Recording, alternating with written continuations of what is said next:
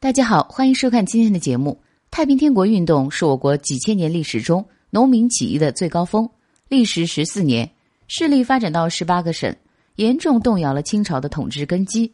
一八五零年，太平军在广西金田起义，领导人萧朝贵和杨秀清联名发布文告，详细列举了满清的十大罪状，向老百姓们解释了太平军反清的原因。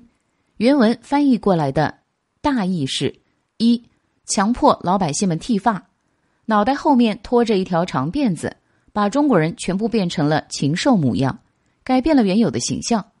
二，让老百姓们穿的旗袍马褂和猴子穿的衣服没什么两样，使中国人忘记了祖先的样子。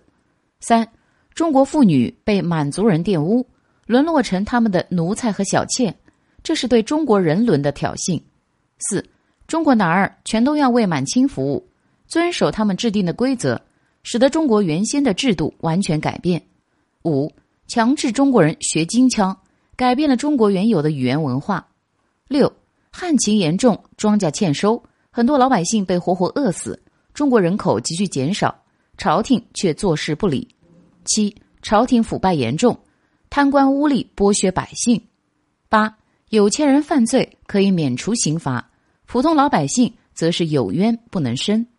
九，大兴文字狱，对汉人经常以谋反大罪诛其九族，试图断绝中国的传承之路。